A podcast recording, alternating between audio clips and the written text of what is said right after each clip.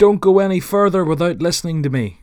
Yeah, I know most of you skip this at the start. Like you'll probably you're used to me going, "Hello, welcome to the High Wide and Handsome podcast episode." This is episode thirty-seven, I think. Could be thirty. No, it's thirty-seven with Allen Cooper.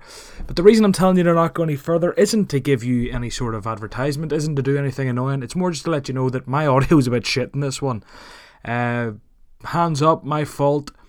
We recorded for an hour and forty minutes, and I thought it was because of the storm in the background and whatever like that that is a factor here uh, proper recorded in like hurricane conditions but i actually didn't select the right mic so my my my, my laptop was recording me not this one this sexy microphone that i'm talking into now so sorry about that I hope you enjoy the episode. Allen had a lot of great knowledge, and thankfully he was the one doing the bulk of the talking, and his audio was amazing. So, sorry it's not as clean as most weeks.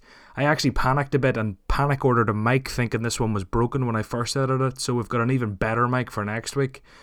But um yeah, that's uh I suppose I'm still learning the ropes even 37 episodes in, but yeah, look, thanks very much for listening. If you haven't left a review, please do. It really means a lot, and I'm going to be doing some giveaways based on reviews, so make sure you leave your handle on whatever social media platform you use or even leave your I don't know if you'd leave your email there. That's a bit weird. But like leave it away that I can probably track you down or even just give me a wee message and let me know you left the review. Um, something else I thought would be interesting. I think if you're listening through Anchor, if you're not, you could go over there. I think you can send voice messages. So if you have any questions for the show, you could also submit them verbally, which I think would be an interesting feature. So think about doing that. Um, yeah, very big week for Football Index last week. Wasn't great in a lot of ways, but we we really get into it on the podcast. Positional changes, um, sell outages, all sorts of things. Um, unfortunately, it wasn't great, but there is some positivity as well. Um, if you haven't already tried Footstock, I 100% recommend trying it. Uh, sign up in the link in the description if you can. I'm an affiliate. I will get something if you do that, but it's a way to get back to me, and you'll probably get something out of it as well. You'll definitely get five free player cards, and you'll definitely get a fiver of a cash balance for free. Um, I think there's something going on at the minute. Now, don't quote me on this. I could actually be wrong, and if they're listening to this, they'll kill me for not knowing the facts. But I think if you buy your first pack, you get double cards in your first pack or something, and their shop is reopening, and then like they do their packs in a shop. It's been closed because they've been re adjusting the weightings of the packs, but they've made them much fairer, and that'll be coming out in the next few days. So, look, the bottom line is Sign up in the link in the description. You get stuff for free, no deposit required.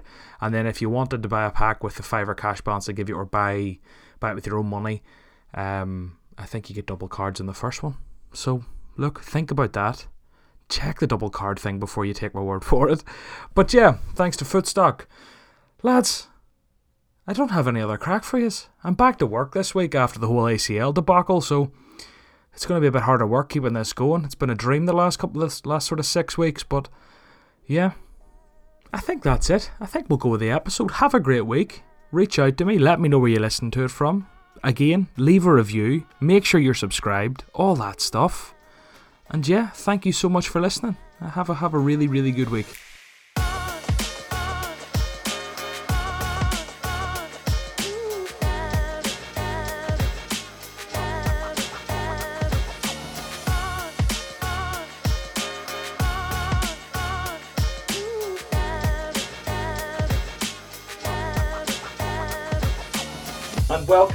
Allen Cooper, um, well known on the Football Index Twitter community. Allen, how are you? I'm good, thanks, John. How are you? I'm great. I'm great. You see, I know you're from the Twitter community. Would you be active on like Slack or the forum or anything as well? I've, I don't go on the forum, no. Uh, I do go on Slack a little bit sometimes when I get a bit of chance. If I want to go on there, if something's happened and I want to sort of check out what people are saying instantaneously to it, you know, such as a problem or a, an amazing performance on the pitch or a big rise or a big drop or whatever, it's useful to just to see what people are thinking immediately um, to it. And Slack's a good place to do that. But I don't have much time, I don't have time to go on everything, so I mainly use Twitter. One that really confused me yesterday was Slack actually, and I never got to the bottom of it because it was busy. I was I was on a big drive. Um, I couldn't look at my phone. But when Jamie Vardy was there was the whole you're into FPL. There was the whole drama about he mightn't be starting. When is he starting? Isn't he starting? A few relatively big, sort of early team news accounts were saying he isn't starting. Um, and then I looked on FI and he jumped by like 15p and he was top of the squad risers list. And I was really, really confused. I was like, how is he rising if there's talks he's out? And then it was confirmed he was out and he was still top of the risers list. So I went into Slack to have a look, and no one was really talking about it. And I didn't really uh, even have time to message because it was driving. But I was kind of like, "What is going on here? Has he like hit someone with a car, or like fucking save the baby from a house on fire? Do you know something crazy that's going to mean he wins media for days, or has he been racially abused? Do, do you know what I mean? I was like, "What is going on here? Why is he rising?" But turns out it was just I don't even know. He ended up dropping back down. Did you follow that at all, or not? Really no, I, I, didn't. To be honest, what what I don't know what happened there. What sometimes happens with this kind of thing is he might have been rising quite a lot through the day. With it being a silver day and him playing Norwich, I suspect he probably was up quite a lot already. And then it just so happened that when you checked out the price and stuff, that he hadn't yet dropped. I'm guessing that's probably what happened. Um, but and that's uh, where a short in the market would be handy. Yeah, absolutely. It's one. It's a strange thing, isn't it? Because usually with team news, you know, you know, managers mention things in the press conference, don't, conferences, don't they? But that sort of the rumours about him not playing sort of kicked off about ten minutes before the teams were announced, I think, and uh, yeah, a lot of FPL managers were scrambling around trying to substitute him out. I think at that point. It was very funny, like because I planned to. This is a bit of an FPL chat, but I'm sure like eighty percent of the listeners care at least a little bit. So like, skip five minutes if you're bored, or even skip two minutes. Um, but I was going to roll an old transfer, you know. I had the free transfer there, and when I seen he wasn't playing, I was keeping him for this Norwich fixture. He's been disappointing for a few weeks, and I just sort of panicked and said, "Right, I need to get rid of him." But it was a really hard one to find a striker I wanted. I, there was no one I wanted, and I couldn't have Firmino because I've three Liverpool assets already, and it's kind of it was panic stations like because it was 10 minutes left you know i was pulling over the car on the motorway sitting there in one of these wee loading parking bay things like a twat trying to like do my FPL team. Had to have a look at myself, but I got it done. It's uh, it's really hard. I, th- I do find I need to plan quite a bit with that. If you don't plan, you just do things off the cuff in a rush. Bit similar to FI, really. You probably end up making mistakes more often than not, but sometimes you do have to react quickly like that. Yeah.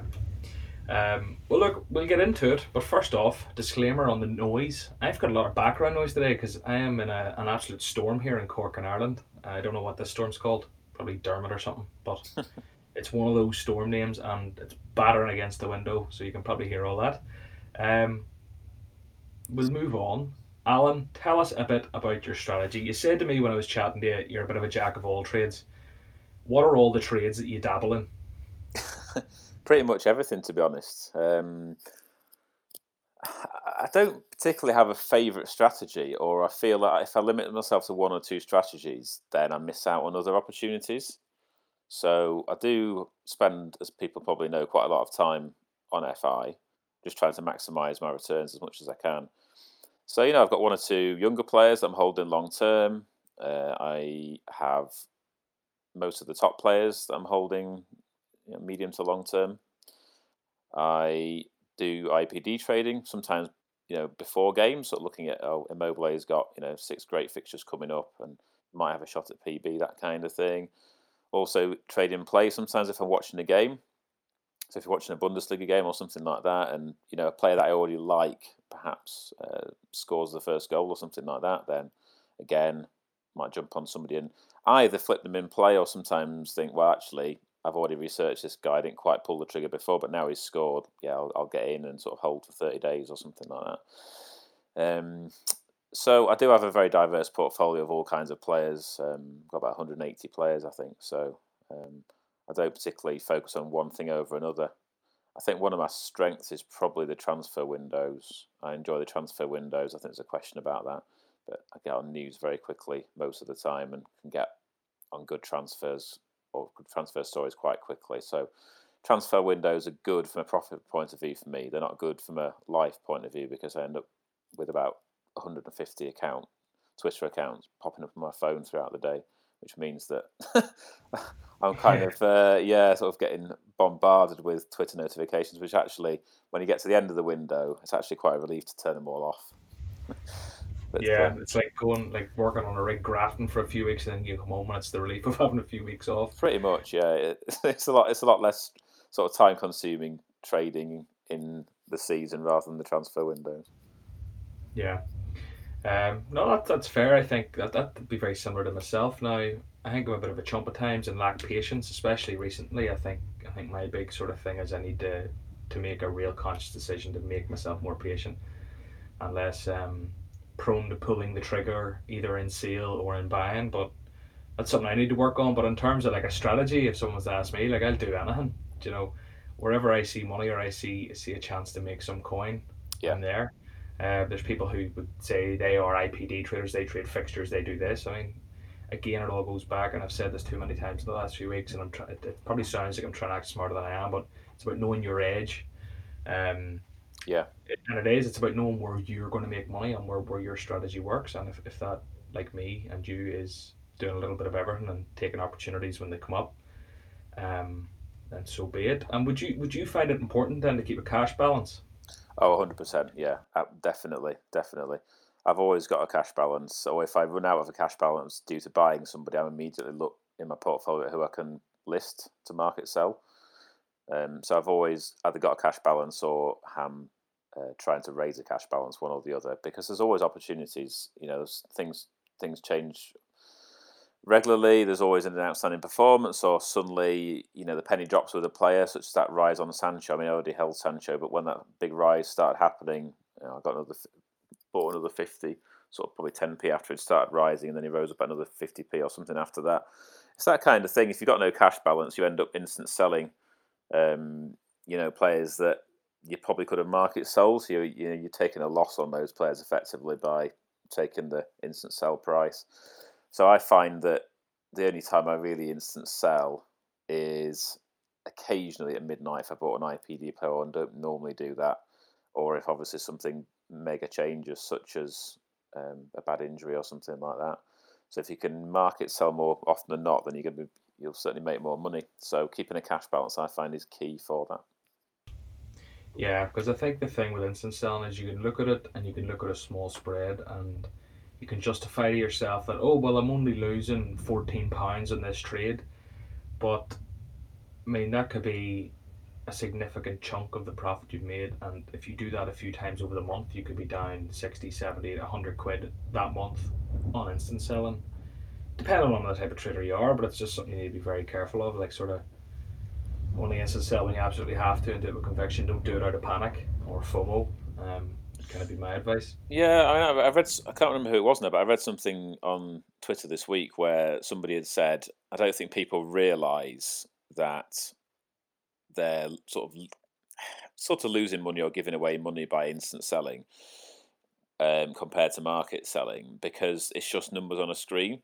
I think if it was like, you see people instant sell like 300 Neymar just completely out of the blue or something, you think they've just cost themselves like two hundred and ten pounds or something.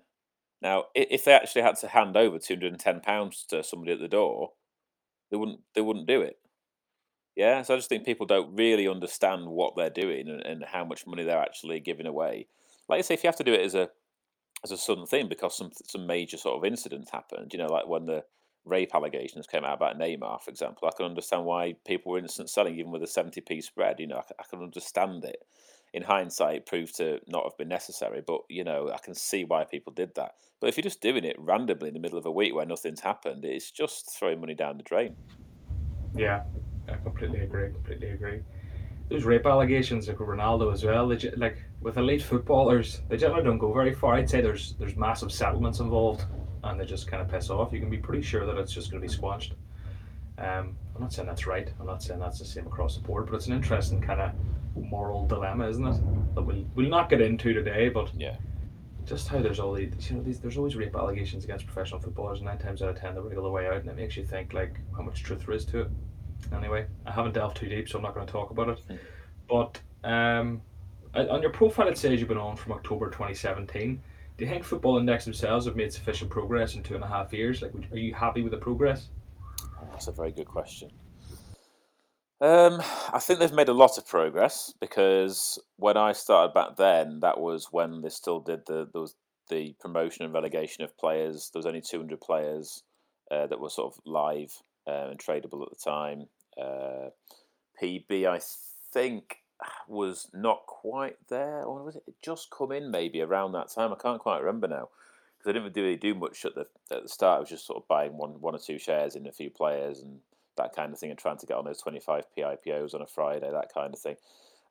Didn't really know much too much about the dividends straight away, as most new traders don't. Um, but yeah, there's been a lot of new things have come in. The, the sort of the PB side of things is fantastic. I think IPDs now are, are great as well. Have they made sufficient progress? Oh, it's really hard to say. I think they've made great progress in recruitment of, of traders. I think the marketing is excellent. I think you know the adverts and things like that are you know as as good for me as adverts for other you know top gambling platforms. Um, you know, I think they've, had some really really interesting ones. Um, they've done. People criticise them sometimes as they don't mention dividends or things like that, but it's they're trying to sort of do them in a way where it doesn't sound too complex, and they're just trying to sort of sell the notion of the product, I suppose, and, and the whole trading side of things. So I think the adverts are really good, the marketing. Um, I'd, I'd like to think that it would have made more progress with the tech. I think one of the problems with the tech is that the, because they are recruiting so many new traders and you know the number of people using the platforms, as in the, the, the website and the apps, is growing so quickly. I think the sort of it's almost growing too quickly for what they're able to do in terms of improving certain things. So it's one of those things, you know, do you either put the tech in place first or do you do you market first? I mean, you can do both at the same time, but you know, one's going to sort of grow faster than the other, and you know, it's, it's which way you do it. So uh, there's certainly lots of things I would like them to have improved by now. There's very frustrating things that probably will come up in the questions, and you do think, oh, for goodness' sake, just sort this out, you know, because it'll go on. Sorry, sorry, proper cut in there. I thought you were done. Small, small delay on the, the audio. Um, I think like with the tech, they've been kind of saying for I don't know, it must be coming up. Nah, it can't have been a year now. Maybe about six months. They've been talking about Nasdaq, and they probably think whenever that's implemented and the order books are put in, and I don't know if they've new servers or whatever. I'm not a tech guy. When all that kind of switches overnight or whatever it's going to do, a big market suspension, I imagine they probably think that's the tech fix, and they probably think we're working hard on that tech fix behind the scenes, and it's coming. So if I'm thinking from Big AC, Big Daddy AC standpoint, he's probably thinking, like, what's the point in sticking a plaster on the current sort of state of affairs or spending a lot of money to sort this out whenever it's going to be sorted in four months anyway. Um, I'm not saying that's right, you know, at such a crucial time for the platform, maybe a quick fix would make. I, I don't know if this is even how tech works, but I imagine there's there's a way you can kind of stick a plaster on or get some extra computers have some extra bandwidth or something. There's probably some tech guys out there shaking their heads massively, but I think the principle of it's kind of right. I mean, there has to be something that could probably be done, but might cost them a bit of money in the short term. I think it's um, it's difficult, isn't it? Because we don't we don't know what Nasdaq are actually powering in terms of what are they. So they're going to be doing the order, the order books, but them sort of powering the platform does that automatically mean that the website's faster and everything else is faster? Now, I suspect the website will be much faster, etc. But like, will they be powering the apps, for example? You know, I, I, don't know because at the moment the the iOS app is probably the worst it's ever been, in my opinion. Um, so you know what well, I mean, yeah. Where do you where do you start with it at the moment? The iOS app is is awful. Um, the there's yeah, there's that there's something went wrong. It keeps coming up when you've just clicked on a player or something randomly. You're getting that whole thing um, about you're getting that what's it called? Now? It says something like Wiki Celeb or something, which is sort of suggests there's something in the background still to do with when Adam wanted to do the celebrity uh, index or whatever it was. That's really random it keeps searching for my location. I've not been abroad for ages, unfortunately, a few months now. Keeps it's sort of twenty seconds or so. It's like this magnifying glass on the screen where it's searching location, and it's like I'm trying to do a quick trade on a player or something in, in a game, and then it this stops me from doing it, and things like that. It's very slow. It's glitchy. When they when they release an update of the app to improve something, you know, to sort out an issue, it seems to create new issues I don't understand how you've got an app how it is today, for example. You do something to improve something, and then other things go wrong. It doesn't make sense.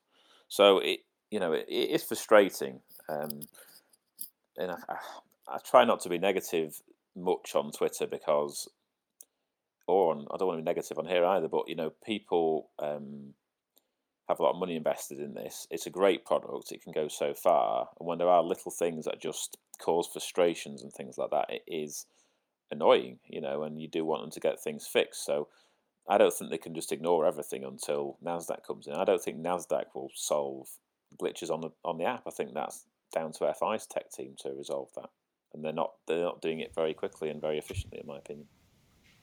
I think it's yeah, it's hard. You don't want to be too much of a Debbie Downer because the bottom line is you've a lot of money invested. I have significantly significantly less money invested, but money that I'm, I'm I care about. Um, I have a podcast. I'm putting a lot of time into this, um, with the hopes that this this product takes off. But if we're being real about it, I mean, the last few months have not been great, um, at all. I mean, and I've only been on just over a year and a bit now, maybe fifteen months and I'd say the last two or three months have been the most not even volatile from a market standpoint, volatile from a football index standpoint. I mean, if we're talking transfer dividends, this is that's posi- uh, things we'll get on to position changes, rearrange games. Now that's not their fault, you could argue, but how it's dealt with. Uh, the market sale being down, which is what we're about to go on to, the tech issues, comms issues. Joe, there's a lot if we're being real. Um, yeah. And I don't know if it is good enough at this stage, but I mean, what do you do? We all love the product. Well, I'm going to stay here anyway. I'm not pulling money out. I mean, I have faith the boys will get it right, but yeah, so do I. I, I have complete faith in them as well. And when they do make a mistake, uh, if they do anything that costs you money, nine, well, 19 times out of 20, you're not left out of pocket. There are one or two things you can say, well, I have been left out of pocket due to positional changes or you know things like that. But if certainly if there's an error with something which means you, you haven't got paid the right dividends, they always sort that kind of thing out they are making progress. They have got Nasdaq on board. Okay, you can, you know you, you can't just keep throwing Nasdaq out as a as a word and just say oh everything's okay because Nasdaq are coming. You know it, that doesn't excuse other issues, but you know that is something that is going to sort thing, a lot of things out. Um, and you know, the marketing's great. So there are loads of positives. I think some people go way over the top. You know, I see if I see comments on Twitter that go over the top, um, you know, in terms of the criticism, I, I do call them out. You know, as uh, as people will know, because I just think it's just damaging. There's no need to go over the top. If you're unhappy about something, certainly you know state that. That's fine. Um, but it's like I very very occasionally I have a, a big whinge about something because I've just had enough. You know, sort of the straw that breaks the camel's back. You know, with with something after t- sort of the third thing in a week that's gone wrong or something. I'm like, right, that's it. I'm having a rant. But you know, it doesn't really do any good. But sometimes you just have to vent. Um, but you, you, know, you don't want to have to vent. You know, you, you want everything to be to be working uh, how it should do. So, but yeah, I've got I've got the utmost faith in the product. I won't be pulling any money out anytime soon unless I have to for sort of life reasons, um, for, for any reason. So um, yeah, it, it, despite the fact things need to get better, it doesn't change my sort of view of the product. It doesn't concern me too much talking just about kind of topical things that have happened this week, and unfortunately they aren't particularly great things to talk about, but we, are going to talk about them and then we'll get on to questions. Something that I was a wee bit off the grid about and honestly don't have too, I don't know enough about. Um, I really should as a podcast host, but market sell was down. Um, all I know is it was sort of what was it like Wednesday or Thursday night evening, and um, the market sell function was unavailable for a while. Do you know any more than that? Don't know a lot about it um, on this particular occasion. Um, I, I, wasn't sort of actively on the app or trading at the time, uh, but I certainly saw a number of people talking about it, um, and obviously, you know, was made made aware of it on that basis. Um, I think it's happened once or twice before. Certainly once I remember it because I was trying to market sell. I think I bought somebody maybe in play who had a big rise, and they were sort of at their peak price, and they kept going up, and my shares that were in the queue weren't selling. And I was thinking, well, they must they, they must be at the front of the queue because he's now, the guy's now gone up 10p, he's at his highest ever price or something. He wasn't selling. People were buying on the people were clearly buying because his price was going up. Um, and then it did turn out there was an issue and that it wasn't working. So this is probably very similar.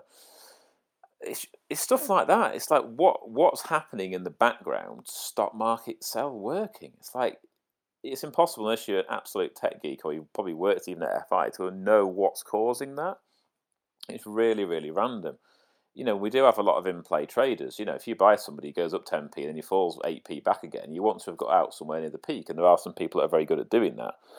Um, you know, and obviously they've lost out on the opportunity to market sell on that rise. Um, so clearly, again, stuff like that. It's just why has it happened? It's so random. It's said maybe happened twice ever.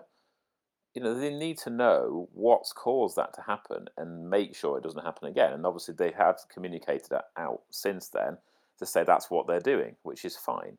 But you know, they need to make sure that that doesn't ever happen again. You know, things will happen sometimes. Something may happen for the first time. It's a bit of a nightmare. But right, okay. A, well, we need to fix it, and B, we need to make sure it doesn't happen again. And I think if that if that's the case, people understand that and people are okay with it, right? But if this happens again, if in three weeks' time market sell goes down again after they've said we're going to look into it, we're going to make sure this doesn't happen again, that's when people get really frustrated with it when it happens that further time because they've already had a warning about it. It's happened before. You know, that's a fundamental element of the of the platform is that you can market sell, and not just market sell people you want to get rid of, you know, as long term holders, but but actual in play market sell. Um, I mean, for, if I give you an example, so like when I trade in transfer windows, it depends on the transfer room and things. I won't go into all that detail now because it's not the right time of year anyway. But if I see a room, let's say someone get linked, gets linked with Manchester United and they're a pound, you know, and I get on them quickly, and they go up to one pound forty, right? Now, let's for example, I might start to market sell as that rise is going, and I might have sold them all by one pound forty. Now, if market sell was down, that guy might go up to one pound forty, and then actually another Man United journalist might come out and say that's a load of rubbish. It's not going to happen, and he's back down to one pound five again. And I've not been able to market sell. I'm now stuck with those shares probably with a big spread because FI will put the spread on because of the price rise, and you've not been able to take advantage of that of that uh, spike because you couldn't market sell. So if it happened in that kind of scenario, it is costing you money as an in-play trader. There's no doubt about it. So it depends on the situation, but that's just an example of where I might want to market sell a big spike, and if it's broken and I can't do it, that's not good enough. Mm. Their their comms about it came out on two day two nights ago. So what's today? Today's Saturday. So they come out on Thursday night at twenty past ten. So I assume it was Thursday night. Um, good evening, traders. We're aware there's currently market currently issues with market sell. The team are currently looking into this, and we'll update you as soon as possible. Apologies for the inconvenience. And then they went on to say sell orders are now being filled, and we're monitoring to ensure the platform stability is restored. Tomorrow we'll review trading activity during the outage and proactively make sure the traders that were affected are treated fairly. We'll also be reviewing the incident for improvements we can make to our process. And to make the platform more robust, we apologise for the inconvenience called tonight, our calls tonight. That's probably fair. I wonder if anyone actually got reimbursed for sort of missed opportunities like that. That's kind of almost subjective because you can't really tell when someone would sell. Well, no, it's impossible, isn't it? Really. I mean, uh, uh, unless they can see when somebody mark, market sold or sorry listed somebody and what price they were at the time, and I mean, how you do that, I think it's impossible to be honest how do you know who's going to market sell? I mean, I might have wanted to market sell, but new market sell was down, so didn't bother, for example. So how how do you possibly quantify it? It's impossible. So if ultimately, you know, I think you're going to have to apologise to everybody, which you know we all know what happens when it's when that sort of, when that's the situation. Um, Deposit bonus. ding, ding, ding. it's bonus time. Yeah, I'm actually going to play with sound effects for this episode, and I didn't warn you. So if uh, if I can make any happen, there might be some fun ones throughout okay. uh, for listeners. They might be really poorly put on or like three seconds out of sync, but it'd be funny. um, yeah, look, let's hope they make amends for that anyway. I didn't get burnt, but I'm sure there's a lot of listeners out there who are, are, are listening eagerly for our opinion on it. I just hope you get reimbursed. Um, what are your thoughts on rearranged games? We're speaking kind of midweek games here in European. Um, like I'm talking in particular European games that are impacting domestic fixtures. Coronavirus is proving a bit of a nightmare. certainly is, yeah. And obviously, we don't know what's going to be happening. It's impossible. Nobody knows what's going to be happening with the coronavirus for starting in terms of its spread. Uh, well, I don't know seen it, but a lot of Italian games have been called off today and tomorrow. Yes, they have. Yeah, I was looking earlier on. So tomorrow's a silver day now, I think, isn't it? It will be. It's down to 14 games as it stands, I think. Um, it, it's really, really difficult. You know, I can see. So on Thursday, there was a situation where they, I think it was Salzburg against Frankfurt game was postponed due to bad weather and they announced it was going to become a silver day, but then they paid out gold day anyway, which I think was probably a mistake. I don't think they probably meant to pay out gold day, but somebody didn't sort of press the right button to make it a silver day. so they've paid out uh, a gold day because if they're going to pay a gold day in the first place, why bother putting out the tweet that annoyed everybody saying it's now now a silver day? So I'm pr- pretty sure that was a mistake. Um, maybe what they should do. This is just off the cuff. I haven't prepared an answer on this. Is if at midnight of the day itself, let's say today at mid, you know, as the clock ticks to Saturday, there are 16 games, and then it turns out that two games are called off due to bad weather, you know, at nine o'clock in the morning or whatever, that it stays a gold day because it, at midnight there was still 16 games. If the games are called off two days before, then it becomes a silver day. And I think the reason I'm saying that is that a lot of people will buy players for that weekend, uh, you know, in the morning of the game or the day before a lot of people do that. Whether it's a good strategy or not is you know, is a different matter. But a lot of people do buy players than the, the day before. You see it. You know, they people instant sell people at midnight, the IPDs, and then they're buying players who are clearly playing the next day. So I think if you're buying players for a gold day and then um, you know with a few hours notice it becomes a silver day, I don't think that's great. So I think they should have a cut off of right. If it's a gold day at midnight, it stays a gold day even if three games get called off. Yeah, because it's pretty rare that games are called off on the same day anyway. I think if I called off a day or two before, it's just tough luck. And you know, it happened there, I think, with Udinese, didn't it? Again. I think there's it was called off. Been, or was it called off? I'm not quite sure. I got a couple of notifications from SofaScore saying games were called off. I'm not quite sure when they were officially called off. Um, it's a bit of a tricky one. I mean, I can see FI. I can see why FI, cha- you know, in theory, changed Thursday to a silver day because it, it no longer fitted the gold day criteria. I just think, you know, it's not their fault, but it's also not traders' fault either. I think if you say if you buy players for Europa League for a gold day and then it's now a silver day, but just due to you know one game getting called off for bad weather, I think it's a bit unfair on traders. And I think you know you just have from FI's point of view, they've clearly got some money in the pot always throwing dividends around, aren't they? And incentives and stuff. I think they should just say, you know what, it's not worth our while in changing this to a silver day just because one game's been called off, I think we should just honour a gold day, which is what they've been eventually paid out anyway. So it's it's really really hard. Um, but with the coronavirus, I mean, you, you suspect that games will be postponed reasonably far in advance.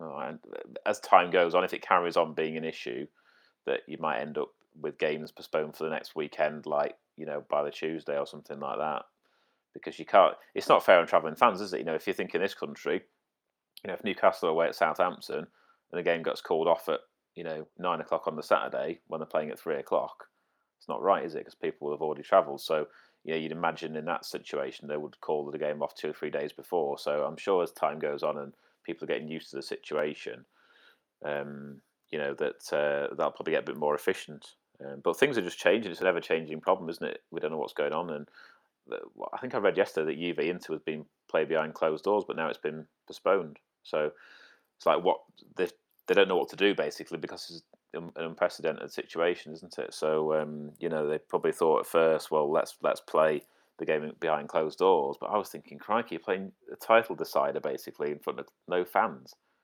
It's it's, oh, it's I mean, I, I saw the highlights of the Inter game in the Europa League with with no fans there, and I'm just thinking, God, it must be so weird as a player playing in, your stadium. There's no one there, like a you know in a big game. It's. Do they celebrate the same as like a matter of habit? No, like, they didn't really. it, it was weird when when Biraghi scored his sort, sort, scored the first goal for Inter. He sort of just like put his hand up in the air and went yay, and just sort of went yeah, back to the halfway line. Didn't really. It's like not going to do a massive celebration when there's no one, no fans to celebrate in front of. You know, it's it's yeah. weird. So it must be a weird situation for players that used to play in front of fifty thousand or whatever to have no one in the stadium for a proper game. So what do you do? You know, do you, do you just abandon this? If it gets worse, do you abandon the season? Do you play all the games in front of or behind closed doors? What do you do? I mean, it's oh, it's, it's a nightmare situation. I wouldn't, wouldn't like to be the person making the decisions on that. You know, tough. Mm. I think in terms of my, my thoughts, I think I might be a little bit I don't know if against the grain is a word or a little bit of an unpopular opinion, but I would kind of have a different opinion to you in terms of the games in being, being postponed and gold and silver days. The, the way I would look at it um, would just be very black and white. It's it's however many games are played that day. I mean, yeah. I know people trade based off them, and they might buy in the build up. But I think, I think that's part of your bet. It is a bet. There is risk involved. True. And it's a three year bet. So like, because one game has been postponed, I don't think FI should have to pay out double dividends on a day. Um, and I know you could argue that 15 days is an arbitrary number based on kind of what a silver day and a gold day is. And I mean, how much more difficult is it or how much easier is it based on one team not being there and should should it still be a gold day? But I get it all. And I wouldn't really care either way. I just think for ease of comms, ease of friction, ease of everything, it just needs to be it's based on how many games you played that day, lads. If there's 14 played, it's this. If it's 13 played, it's that. If it's 15, it's that do you know, it's it's just like look, it's out of our control. If the game's called off, I'm sorry, but that's part of the bet. Um, now I know that won't go down so well with some people, so I know there's kind of a a marketing bit and like a playing the game mm. aspect for Football Index. But my opinion would be like I, I don't see why it's unfair for them to pay out eight p if it is a silver day, and that's how many games have been played. Mm. Because if you're, it's different. Like it's not different, but it's kind of different with bronze days where people buy for bronze days because someone with a good fixture and a high PB average is probably in with a good shot. But to buy someone for a gold day, I mean, now maybe if you're buying your Neymars or your Trents or other PB giants, maybe you have a fair chance. But if you're telling me you're buying Caputo or if you're buying Oxlade Chamberlain for that gold day specifically, that's pretty high risk anyway. If you're buying them for one day so if the match is postponed, I mean that's the other side of the risk for that day. I don't know.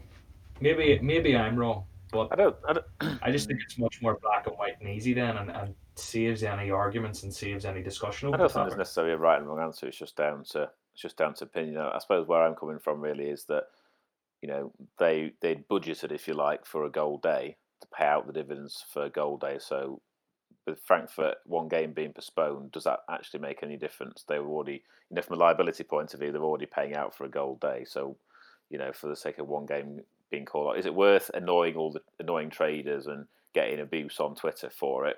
But you know, for the sake of you know that one game being called off, it's almost not worth their while to sort of you know rile people up. Whether people should be riled up or not, you know, is, is it, that's what we say. Is it, is it fair? Is it fair that people are annoyed about it? Well, that's just a matter of opinion, isn't it? Whereas, is it worth it? Well, I just think it's probably not worth it. You know, if it's if a game's postponed that near to the start of the game.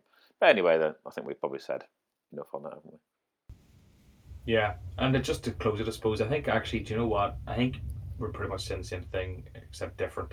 I mean, in terms of there just needs to be something that's black and white. You're saying if there's a time, I'm saying if it's cut dry with or cut and dry with the um the fixture number. Yeah.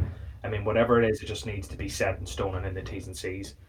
Um, so there's no discussion about it. It just is yes, what it is. Sure, yeah. You know, people are aware of what it is, and if a game gets postponed, yeah. people know where yeah. they stand.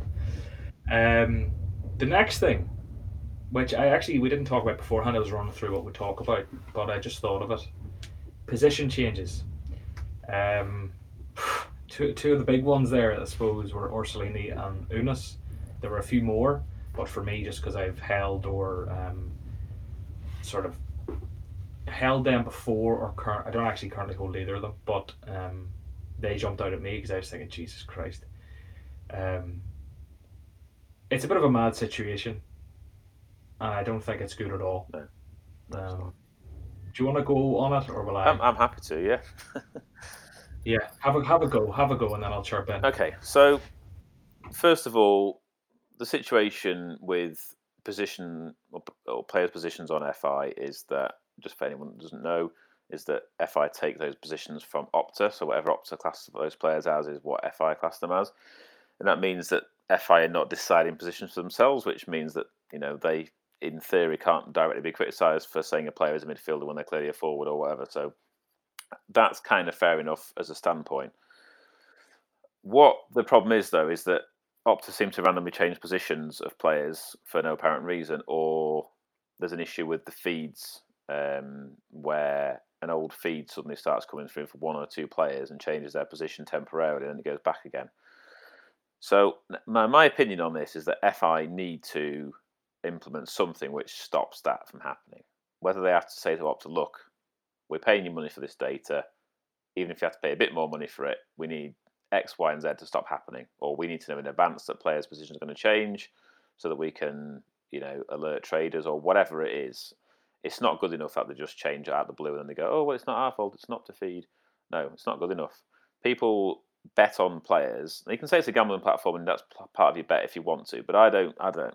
I think there has to be some stability, otherwise people won't buy certain players or won't feel comfortable investing lots of money in certain players on the platform, which is only going to be detrimental to the platform.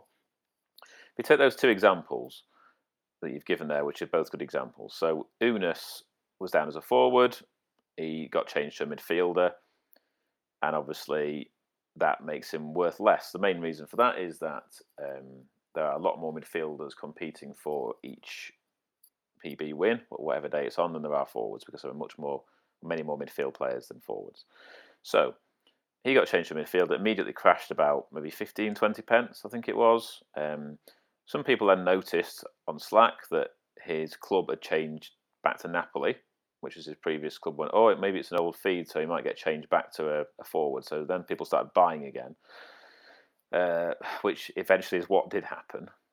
Now, I bought. I already held Orsolini because I like Orsolini. I think it's a really top player. I've watched him quite a few times. I really like him. So I actually bought bought some more at about two pounds.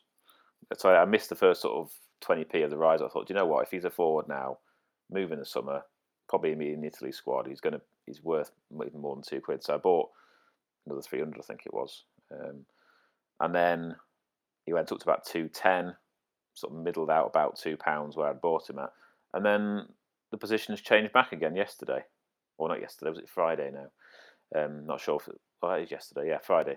So um, the issue is that people people have sold it instant sold Ounas to about 14p spread. I think he had it quite a big spread already for whatever reason. So people have instant sold with a 14p spread, probably after he's already dropped five six p in most cases, or even 10p. So you know, panicking and got out of him. And now he's back to a forward again. And now they think, oh, great, so I should have held him. So they've lost probably God knows how much money by that position change. I bought Orsolini at £2. Now he's gone back to like 190 or 188 or something because he's gone back to a midfielder. It's, it's, it's ridiculous. FI need to take control of it. They need to implement something which stops this from happening. Um, because it's, it's just, you can't keep having players ch- changing. I ended up getting in an argument with one or two people on Slack about it yesterday when they changed back because people said, "Oh well, you know, you shouldn't buy people that are, you know, at risk of positional changes that are you know, negative positional changes." One of the reasons I held Orsolini, apart from liking him, was that I thought he should be a forward and should get changed to a forward. So when he actually got changed to a forward, I thought, well, that makes sense. And he still showed us playing at Bologna, which is his correct club. So I thought that is a genuine position change for whatever reason. So I'm going to buy more. So I had no reason to doubt from that one player's perspective that that wasn't going to be a permanent change, and now he's gone back to a midfielder again. So I'm now 10p a share or whatever it is down on those 300 shares that I bought.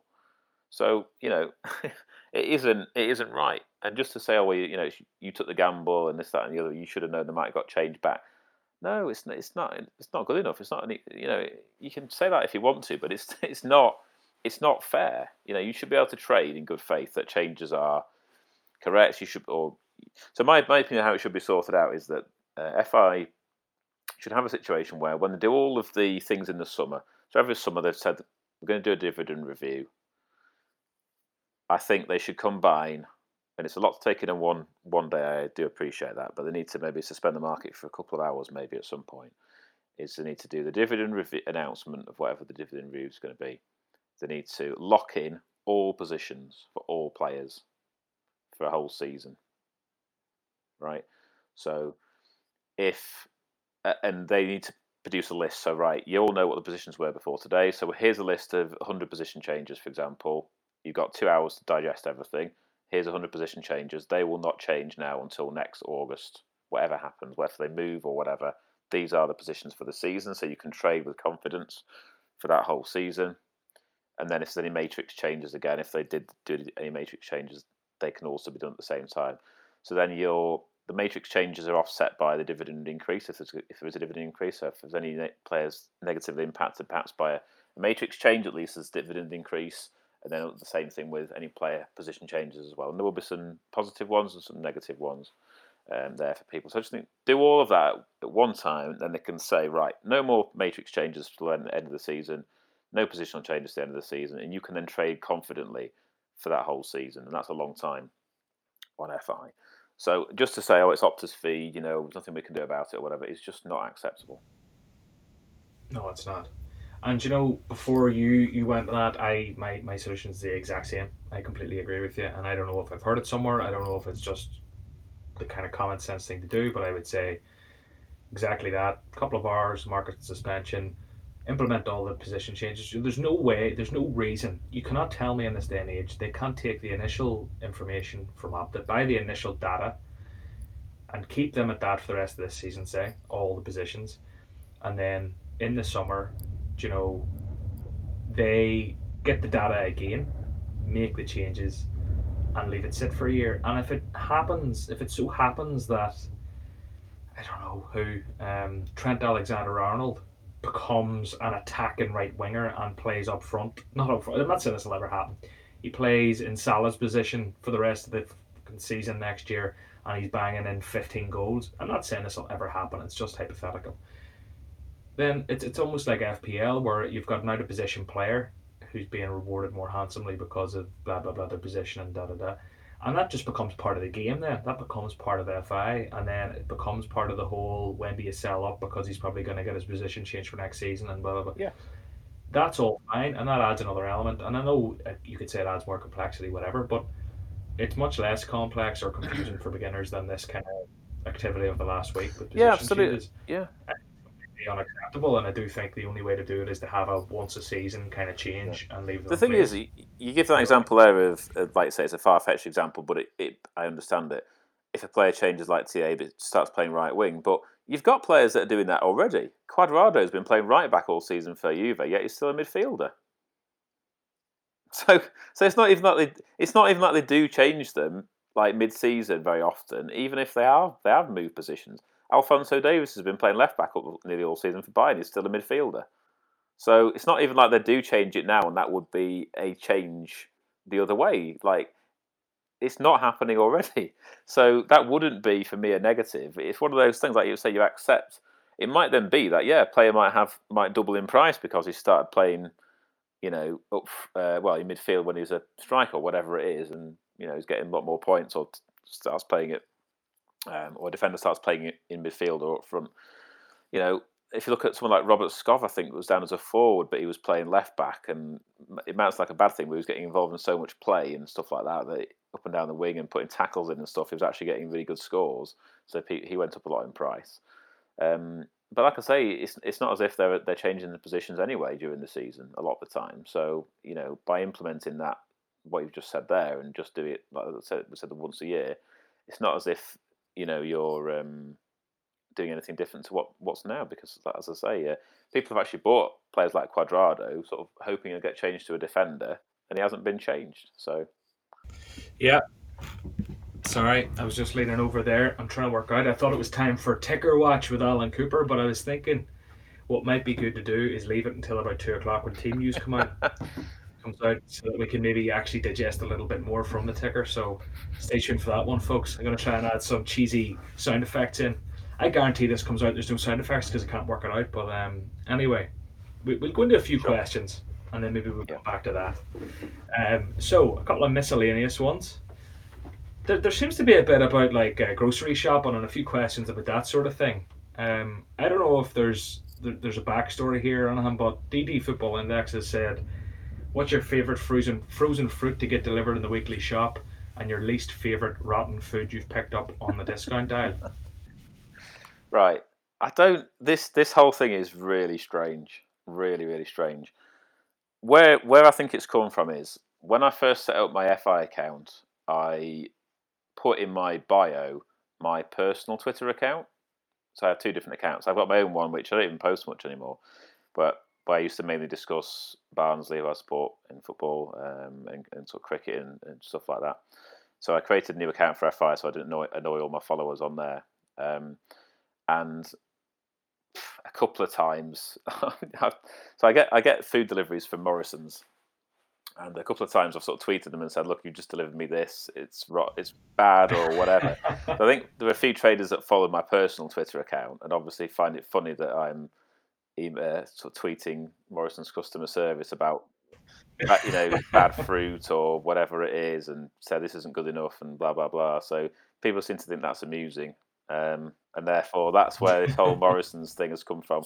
I think RC started it off uh, sort of taking a mick out of my Morrison's tweets. But other than that, I don't really understand why it's that funny, to be honest. But yeah. I think it's become funny because it's sort of it's nothing has turned into something that's sort of gone on for quite a few months now, where people seem to find it amusing. But I, I don't really get it myself. But you know, hey, if something amuses people, then that's great. You know. But, um, suppose, what, what would be your favorite frozen fruit if you had to pick one? Uh, probably, mm, probably blueberries. Yeah. Yeah. They're small, so they would defrost quite quickly. You could stick them in your overnight oats, and it would work work a dream. So you stuck a strawberry or something in there, it'd be rock hard the next day. Yeah, um, the smaller frozen fruit definitely better. Yeah. And have you ever uh, picked up a pretty rotten food on the discount dial? No. No. I wouldn't. I wouldn't. I wouldn't, I wouldn't pick something rotten. No. In fact, to be honest with you, if you're going to pick something that's going out of date, probably go for something like bread because you can probably stick it in the freezer. It'll probably just be okay. If you buy, I wouldn't buy a salad or fruit that's going off because it's, it's, rank, isn't it? Yeah, manky like. uh, we'll move on. FI Headhunter has said, "Great guest. Looking forward to this one. I have a question. Please, can you tell us when you're recording the pod so I can instant sell all the shit from my portfolio, knowing Allen won't be watching the ticker for an hour." Uh, I gave him the heads up, so um, do you know what we're going on ticker watch? So we might just catch him. You said you, you're always watching. Uh, that's what you responded to him. But anyway, we move on into the the the meat of the podcast, as they say. Uh, a question from the forum. Greg Greg O'Locky, is it? Greg O'Locky says, "Are you related to Alice Cooper?" Sadly, not. Else I'd probably be have. I'd probably have an even bigger portfolio if I had. Mm. And then he goes on to say, more importantly, as I am on the verge of going from five figures to six figures myself, do you have a plan to reduce your exposure, um, as in plans to play with profit and take out original investment? Um, I ask this because I only see further growth in the platform, and I'm setting on leaving my investment slash gamble in place. But with the uncertainty of how things are going to pan out with the introduction of order books, it is a risk.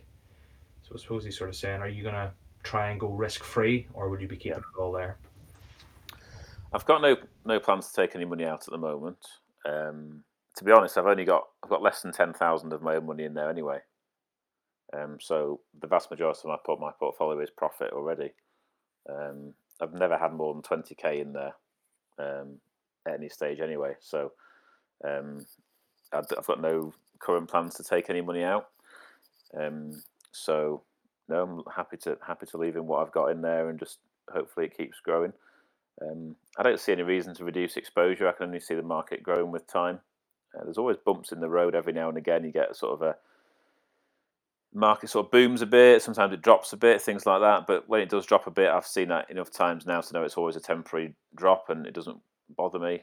Um, so you know there might be one or two bumps in the road, but you know, there's no reason why this, you know prices shouldn't be double, treble what they are for certainly for the, the players that are worth it in the next couple of years. So I'm happy to leave leave the money in there.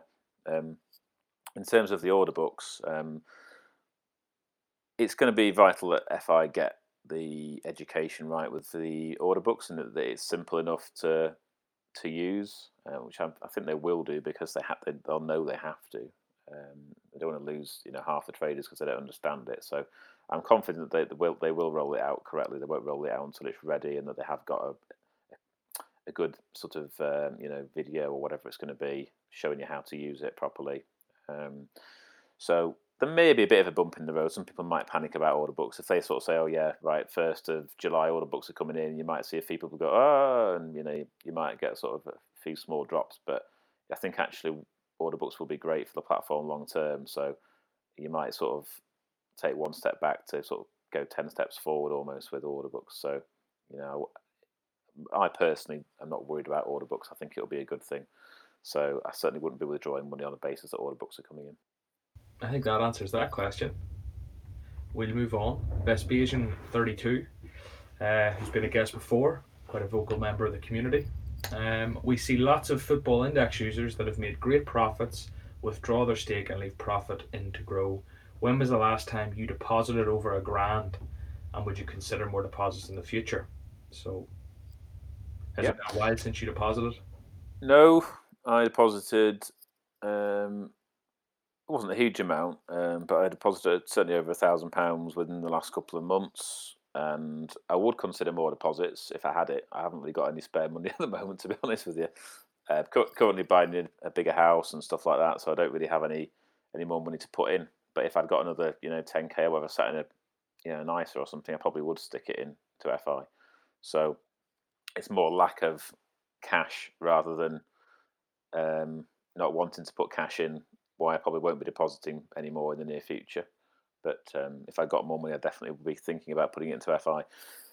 Hopefully, what we might see with a bit of luck in the next few weeks is people that are worried about their stocks with all the coronavirus issues. Uh, I think- I spoke to a couple of people who've got money in share stocks and shares who've mentioned. I think one said he's had a six percent drop, one's had an eight percent drop due to the uh, you know all the shares and stocks falling due to the worry about the coronavirus. So maybe some of the people who've got money in there might think to stick it into FI with a bit of luck.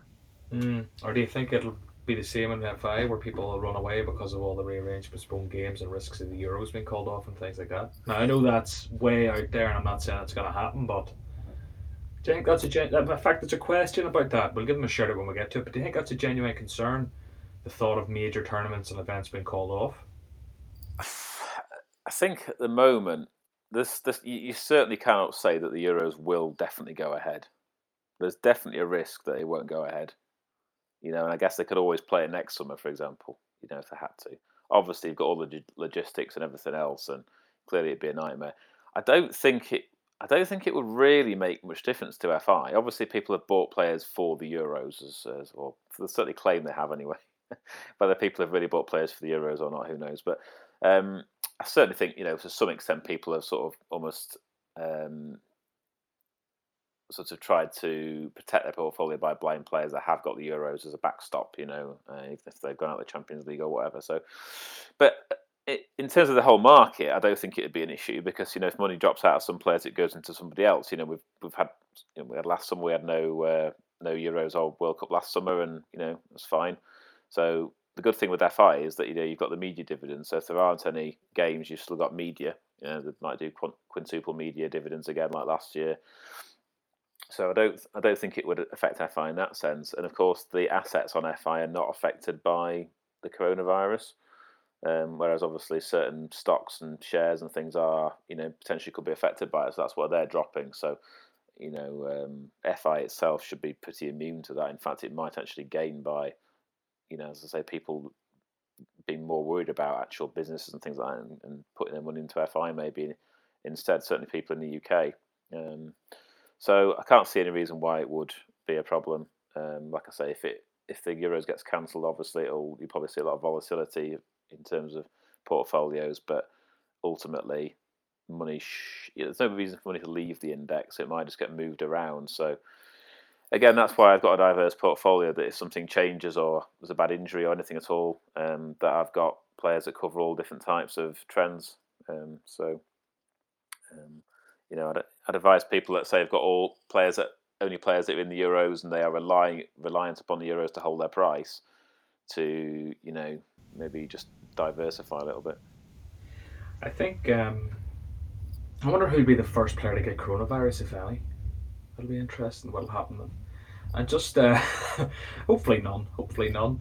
But do you know, have you seen this thing that's going on social media the last few days? And it's all about how like Corona, the beer sales have been affected, um, or at least the like. I, I don't even know if it's been affected. I didn't read into it, but apparently it's affecting their sales. I think people are giving cor- the name Corona more of a negative connotation, but at the same time they're thinking of Corona more. So along this theme, very quickly, Allen, what we're going to do is we're going to look at players with Corona in their name on Football Index. So we've got Jose Corona. Surprise, surprise, he's Mexican. He's 39 years old from Guadalajara. Um, if you've watched Narcos Mexico, you'll be familiar with the place. and he's a goalkeeper. So he's sitting at nine pence. His price hasn't moved in the last three months. So I don't think it's really affected him. We can safely say that. Jesus Manuel Corona, however, born the same year as me, so he's 26. He's actually just 27. He's, he's a bit earlier in the year. Plays for Porto winger. A lot of you'll be familiar with him. He's sitting at a cool 38 pence. And if let's say coronavirus has really taken off in the past month or so, he's risen in the past month from about 33 pence to 38p. So might be something to it, do you know? People, people think that Corona. Yeah, people are probably hoping he'll pick up Media Bus for having Corona in his name, probably. Yeah, you know, people think in weird ways. But anyway, I digress. We'll move on. Um, let's see. TC has asked or said, um, cooped, cooping, and this this should be a miscellaneous, but we're, we're going with it. Cooped, cooping, and coopinator are commonly used in the timeline. For example, did you see Simon get caught in the timeline yesterday? Oh yes, I felt I felt quite bad for him. Really, he got completely cooped. Do you have any advice on how we should use these terms most effectively? I think the best person to ask about this is probably RC because I think this has all come from RC again with his uh, dry humour that he that he possesses. Um, so I'm not entirely sure about all this. Um, so I think basically I'm a very direct, straight talking person, um, and I think so. I'm not frightened to call somebody out on something that's a load of rubbish, and I will just say that's an absolute load of nonsense. Um, if I can disprove something with a price graph or whatever it is, I'll put that up there. So if somebody does talk what I perceive to be a load of nonsense, or they've put something factually incorrect up, or whatever it is, I sort of disprove it or argue against it or call it out or whatever you want to say. Um, so uh, RC, I think, has has uh, sort of call this a cooping uh, or being cooped or whatever. Um, and obviously, my surname is Cooper, so uh, that's where cooped and coopinator and all this stuff comes from. So, you know, I've had no uh, input in the, these names or phrases whatsoever. Um, again, I just find it quite funny.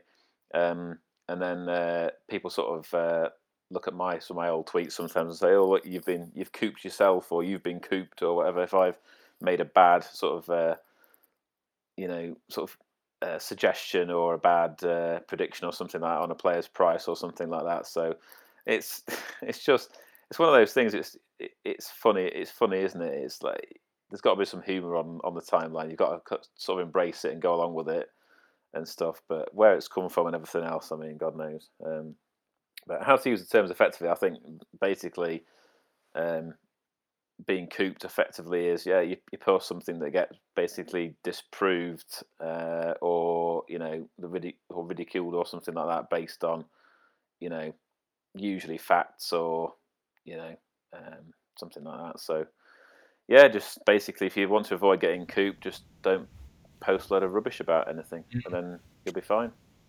Might be added into Oxford Dictionary volume um, year twenty thirty or whatever. We might get it in by then when FI blows up. Yeah, you never know. I'd be I'd be honoured to be involved. Yeah, I would have said like you've been scooped. Do you know, like because you, you, I would say that anyway, and cooped, cooped fits in there. But maybe I'm maybe I'm overstepping my. Uh, I'm overstepping is what I'm doing. Alex Field has asked thoughts on the current setup. Players still changing position with no prior warning. Market sell not working. Media changes put off to the summer. App randomly closing when scrolling through PB, etc. Do FI need to switch a bit of cash from that marketing budget to tech? So we've talked about all those points. We'll not get into them, but I suppose the end of it there from Alex. Do they need to switch a bit of cash from that marketing budget to tech? Again, we kind of covered it anyway. But is there anything you would add? I, sort of made that point a few, uh, quite a while ago, probably a few months ago, um, and said, you know, do you want to, want to sort the product out before we get all these users that then might get put off by glitches and errors and all these kind of things. I think basically FI have said themselves that you know the budgets are separate, and you know um, just because we're marketing doesn't mean that we're ignoring other areas. And obviously there is a marketing team, there's a tech team, etc. And I think you know money is not mutually exclusive between the two. Um, well, apparently it isn't. I mean, if it was the case that they haven't got enough money to, you know, therefore the tech's not good enough, or there's not enough staff in that team, or whatever, and, and actually they could do with putting somebody else um, on the team, or they could do with upgrading something or whatever. And by you know knocking twenty percent off the marketing budget meant they could do that, then yes, I would say yes.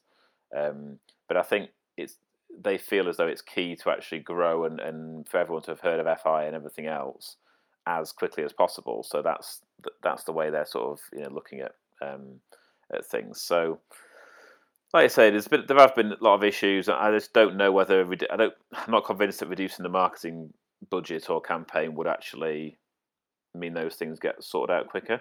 But if they if it did, then I would I would agree with that. Yes. Yeah, very good. Um, completely agree. Joe Felix has asked, or first off, he says, "Top man is Al. Uh, what has both of your thoughts been on the incredible rises of the likes of Bruno and Sancho, and has it surprised you in terms of how quickly they've reached their respective prices? Bruno has shocked me, maybe wrongly, but seven quid, I didn't expect that. Mm, it's interesting, isn't it? Uh, well, first of all, it's very kind of Joe to say that. Um, thanks very much. Um, has it surprised me? I think the speed of the rises has surprised me a little bit, but what you what you what you find at the moment is that I think a lot of people are uncertain as to where to put their money, and that's FI's fault for all these promotions that keep changing the you know the goalposts of your trades and all this kind of thing. So I think there are a lot of cash balances out there because people don't know where to put the money.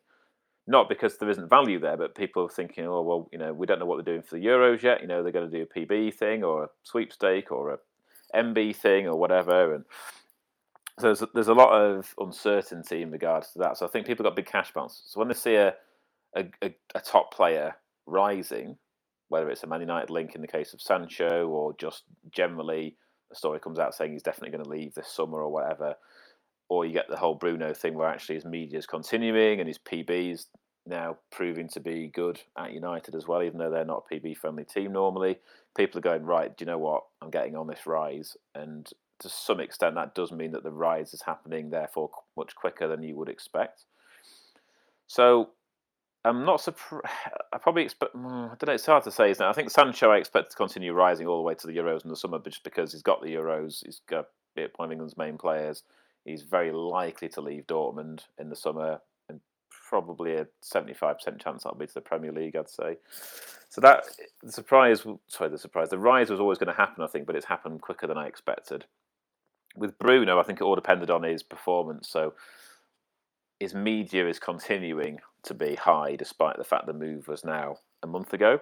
So I think that's re- made people think actually, you know, there's no reason why that should massively slow down now. I think it will slow down a bit, but he's maintaining that uh, spotlight in the media, and he's also he's on penalties as well. Um, I know that Rashford and Pogba are out, but Rashford and Pogba have had terrible penalty records, or not not terrible, but not brilliant. I think Rashford was doing okay, but he's missed a couple. So I think with Rashford being out probably for the rest of the season, or certainly very close to it, Pogba very very likely to leave in the summer, and Fernandes being such a proficient penalty taker, I think there's a very good chance that he will stay on penalties even next season. So I think people have seen that as well. Of course, scoring penalties means more goals, which means more media wins as well. So it's a bit of a knock on effect. So I think that plus the fact he's had pretty good performance scores just means that people have actually seen sort of proof now that he can be that elusive MB and PB sort of combined or sort of hybrid player, as you might want to call it. So I think again the, the rise has happened so quickly because people have got these cash balances and they're sort of de- desperate to find somewhere to put that money where they can be confident it's going to return dividends. And I think Bruno is turning out to be that player that can do that. Yeah, I mean, yeah, I think it's the speed at which he got there that surprised yeah. me. Seven quid for a guy that he. I'm not trying to get put him down by any means, but these were my concerns. He's seven oh seven at the minute. I mean, he's no spring chicken. Like, I mean, he's what mid twenties? Is he late twenties? I think he's twenty seven or something. Twenty. Should probably get this right if I'm going to talk. about. I think it's about twenty. Think, uh, my guess is twenty six. Let's see. Oh, 25. Oh, he's twenty five. Yeah, still mid twenties. Do you know United aren't doing great now? You could say that'll turn around with him, but I mean, European football isn't guaranteed next season. I'm not saying it, it looks likely they will have it, but I'm, I'm just playing devil's advocate here. These are the things that would have made me think he wouldn't have hit 707. Um, Portugal, if I'm not wrong, are in a bit of a group of death this year in the Euros. Do they have like Germany and someone else? Germany and France, I think. Yeah, like I mean, There's no guarantees they go deep in that tournament. I mean, there's a lot there, but you know, next season you never know. He is he is proven on that media front, and he is taking penalties, and he does have goals, and he is creative, and he's exciting, and he is at Man United. So he's not going to leave I think anytime soon. Yeah, he's got a lot going. For, he's got a lot going for him. I think that's the thing, and there's not many players who've got that many things in their favour. And I think also, if you look at the, price, you know, there are players above him, you know, quite a bit above him still for you know for, for probably valid reasons. But I think the market's been stretched, hasn't it, by that big rise in Sancho, and I think that sort of makes Bruno look decent value as well. Um, I probably should say this because people are going to pick, probably uh, mention this. So there's quite a lot of uh, people having a go at me about Bruno Fernandes because through the transfer window, you know, I was sort of saying, look, you know, he's had such a massive rise and if he doesn't go to Man United, it's going to be a bit of a car crash. And I wasn't trying to put his price down or anything, but it was like, mm, be careful because if he doesn't move, you know, it's going to be a bit of a, a bit of a, a lot of downside to it. And my issue with the, the Bruno situation in January was that he went up at, about about a pound. His first pound of his rise was before any sort of reasonable or what I would call reliable outlets came out with the story. It was all sort of random Portuguese um, sort of like A Bola and stuff like that coming out saying that United might be in for him, that kind of thing. He'd risen a pound off that, and then when it sort of started filtering a little bit into the English media, he'd already gone up a quid, and I thought, do you know what? If he could, there's no guarantee he's going to move still, but people kept buying and buying and buying. He kept going up and up and up, and you think the more he went up, the more he had to fall if he didn't move. So I just kept sort of warning people, and just in general, saying, look, if he doesn't move, he's going to have you know a massive crash in him. So just be careful. And you know, people obviously kept buying more. We had the whole SG situation where he was sort of tweeting out, going, "I've topped up again, I've topped up again," and I'm thinking, God, you're crazy. Just because if he didn't move, the downside was so big. But obviously, you know, people put their money where their mouth is, then they deserve to be rewarded. So people like that, I'm like, well, do you know what? Fair play, you got it right. He has moved, and uh, you know, I have I have bought in. I bought in about five pounds something, so I've now had a nice rise and quite a few dividends as well. But I'd rather wait for that confirmation with something like that, where there's a big downside, I'd rather wait for the move and miss out on the rise because I don't want to take the risk of a big fall and a massive spread and everything else. Um, so uh, you know, fair play to the people that bought in January, especially the people that have held till now. Know, they'll be very very rich. Oh yeah, absolutely amazing. I bought like two or three hundred of them in November. Uh, when he's about two thirty or two forty, I was thinking, well, this is going to happen again, isn't it? And I think I sold when he hit like three fifty or four quid or something, thinking Geez, I've made an amazing trade here. What a fucking chump I am. What a chump I am. Um, one of those. It's one of those ones like where I look back in the transaction history and see what I sold them for and kill it, like, kick myself. But um, that's something that's a bit of a tangent there. I just want to touch on very, very briefly because I think it's time for ticker watch. It's around team announcement time. Um, would you? It's just after talking to um, who did I talk to last week? Who did I talk to last week? Yavi. So and it's just Yavi's blatant sort of pump approach where it's just capital letters, really, really in your face, blatant, blatant pump. I think the pumping thing's a weird thing, and it's just whenever you, when people post who they've bought, and post the transactions and stuff, is that as much of a pump as someone posting, blah blah blah blah, X pence, this of a PB, that of a PB, potential for this, potential for that, bang. Both are very different posts. One's an image of a purchase thing, and one's a, a kind of generic pumpers post. Are they both pumping? Is one better than the other, or are they both the fucking same? Or should you just, well, I, I just take everything with a pinch of salt and don't really, to be honest, I don't really criticize yeah. anyone too much unless it, they're giving false stats. Um, yeah. I don't really see anything wrong with posting who you're holding or who you're buying, but like in general, I mean, mm. certain people get a lot of a hard time for posting kind of stats and prices and potential upsides, and some people do other things like posting transactions. I don't see there. I don't think there's a difference, personally. Right. So I think this is it's kind of a polarizing topic, isn't it? This really, I think everyone's got their own opinion. There's not necessarily a right and wrong opinion of it. Um, the only issue I have with anything to do with this is if people are pumping and dumping. Okay, so if you've got if you've got a player that's in your sell queue and you're pumping them to try and get someone to buy your shares in the sell queue. Everyone buy Tafa Tanganga. Everyone buy Jesus Christ, I've been waiting for him to sell for a long time. so that is out of order if you're doing that. That that's without debate really at all. I think if you have just bought somebody randomly, let's say, um, and you maybe bought 300 shares in someone that's 30p, and you think, do you know what? I reckon I can put enough of a story together for this player to make people go, oh yeah, he sounds good, and get him to 40p and then sell them. For me, that's also really underhand. It's not quite as bad as pumping and dumping if you, or it's not quite as bad as if you got them in the sell queue, but it's still not really on, if you ask me, because that person is looking to sell them you know, maybe within a few hours, uh, sort of posting that um, tweet. Um, so it's to say that that's also you know not on for me. It, pumping itself, though, people people sort of call pumping um, j- like just posting about a player that you think is a good player. Now, if none of us ever talked about players, it'd be a bit boring, wouldn't it? So if you're saying anything positive about a player, automatically people think, oh, you must hold him. But that's fine. You know, what's wrong with that? You know, we're just debating players. I think talking about screenshots, occasionally I do, I don't post many, but I do post the odd screenshot. So, for example, if I go and do a couple of hours, I don't do it very often, but if I do a couple of hours of research on index gain, so for example, I've done a bit of research before where I've looked at who's dropped in the last 30 days, maybe during a transfer window, which PB players have dropped quite considerably, sort of you know, free up cash balances for those transfers and do a bit of comparison. Go right, I think this player, this player, this player, this player have dropped, you know, ten percent or whatever. It's not really justified. So I'll do a few top ups and then post a, a screenshot of right. I've just topped up on these six players because they've all dropped by X pence, you know, or X percentage over the last thirty days, and you know, therefore, um, you know, I think they're all sort of a, a good entry price. Now, that is obviously you can that's gonna, that's that's classed as a pump, isn't it? People are going to say that's a pump, okay. But the thing is, I've just bought them. Yeah, I'm not going to buy Gnabry or Coman or Coutinho or something, looking to sell them two hours later because I've put who I've just bought.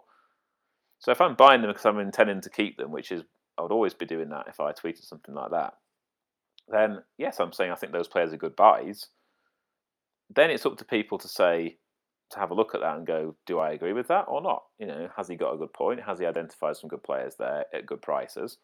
And if people agree, they might go, oh, yeah, actually, yeah. Do you know what? That's a good, uh, you know, a good, a good one. And I didn't realise he dropped that far, so I'll buy some as well. Or they go, hmm, I don't really agree with that. Not my sort of player or whatever, and they don't buy them. So I'm not really posting those to in that scenario to try and get people to buy them as well. It's more just to say, look, I've done some research, and actually, I didn't realise that you know Gnabry had dropped 15p or whatever it, uh, at the time. Um, you know, when you, you, do the research, you come across that, and then it, so for me, doing a screenshot of, of a purchase when it is sort of, especially not someone you're going to pump and dump. You know, if you sort of do a screenshot of buying, you know, that Egyptian guy, Amir Warder or, or whatever it's called, that always seems to rise every now and again, and just sort of go, oh, yeah, he's you might get a move to a PB league and all this. That's just a load of nonsense, isn't it? But if you're buying people that people know, and it's a top, you've put it's a top up, and you know I've done the research. This is why I bought them. With a bit of reasoning, then I think you know that's for me that's fine. And I follow people that post, you know, tips on players and who do do proper research and say I think X and Y and Z player are good value because you know, for certain reasons. Ultimately, you have to take responsibility for your own trades. You know, if you come on FI and you just follow everybody else like a sheep, you know, to some extent it is your own fault if you lose money. That doesn't mean it's right to pump and dump rubbish, though. So don't pump and dump. But ultimately, you know, if you follow a pump and you get burned by it, a you probably won't do it again because you've learnt your lesson. Um, and and b, you know, it is your own money. You don't place a bet unless you know what you're betting on. So, you know, I would always say to people to um, do your own research. I mean, it's a bit of a catchphrase or a hashtag almost on FI now, isn't it? Do your own research, but it, it really is true. And if, if somebody posts something about a player and I think, oh, no, I don't know much about that player, I'll go and I'll go and Google them. I'll go and look at the stats and stuff like that, and think, do you know what? That's actually a good shout. And then I'll go and buy them myself. Yeah. So I so I think pumping someone you genuinely believe in, it's fine. Um, you get you get people then who say, "Oh well, why why if it's such good value, why don't you just buy some more?" But it's like, well, I've just bought some more. I'm happy with the number of shares I've got in the player now, and I'm just telling you that I think you know it's a good it's a good buy for X Y Z reason. Like it's perfectly fine. That's my opinion. Yeah, I think like talking about players is what it's all about, and that's why I do it in this podcast. But something yeah. that I would struggle with then is like I'm not like I have a lot less followers than a lot of the Twitter community who would be posting screenshots. But I do have a podcast which has listeners. I don't know if that means they take my opinion more seriously or if they don't. I actually don't know the answer to that. If I would feel a moral obligation not to be like if I've I've went from twenty players odd down to about eight now or something. Um, and I've sort of been at the time as I'm putting my money where my mouth is, big dick now, swap, whipping it out on the table. Do you know what I mean? Let's do this. I'm gonna condense down, go high risk. Great, yeah, I know what I'm doing. I'm the best ever, right? Now there's a bit more to it than that, but that's that's the kind of machoism that look it looks. Um, mm. But really, it's just me wanting to switch it up a bit and maybe um, try and be a bit more profitable. When I look at the amount of money I've in and I look at the amount of time I've put in over the last year, I'd almost rather be a bit higher risk and maybe get bigger gains because for the time I've put in, the amount of money I've got back, and anyway, there's a lot to it. But when I go and I buy someone and I've got twenty percent of my portfolio and I've got for me like two grand saying it, and, and that's a substantial amount of money for me. Is it wrong for me afterwards to post and say I've just bought this amount to that person? Because I'd be feeling then, right, well, what if, if people are thinking like John's going big and this is who he's going big on? I might have a lot of beginners who listen to the podcast and might go and buy them, and then we all get stung. I just don't feel comfortable with that, so that's why I'm not doing it. But I also fear that if I did it, people would be like, "Look, this guy's a pump and dump merchant. He's using his platform to manipulate people, and do, you know, it's kind of one of those. I think it just comes down to if you're comfortable with it. I mean, the thing yeah. is that you know, if you you you open yourself up to criticism if you post about players, you know, negatively or positively. You know, I mean, for example, I I I made a tweet uh, during the transfer window again about Haaland. So people were buying Haaland for the Man United move, and I said, look, if he doesn't move to Man United or doesn't come to Premier League, Premier League, he'll probably worth, be worth two quid. Now, obviously.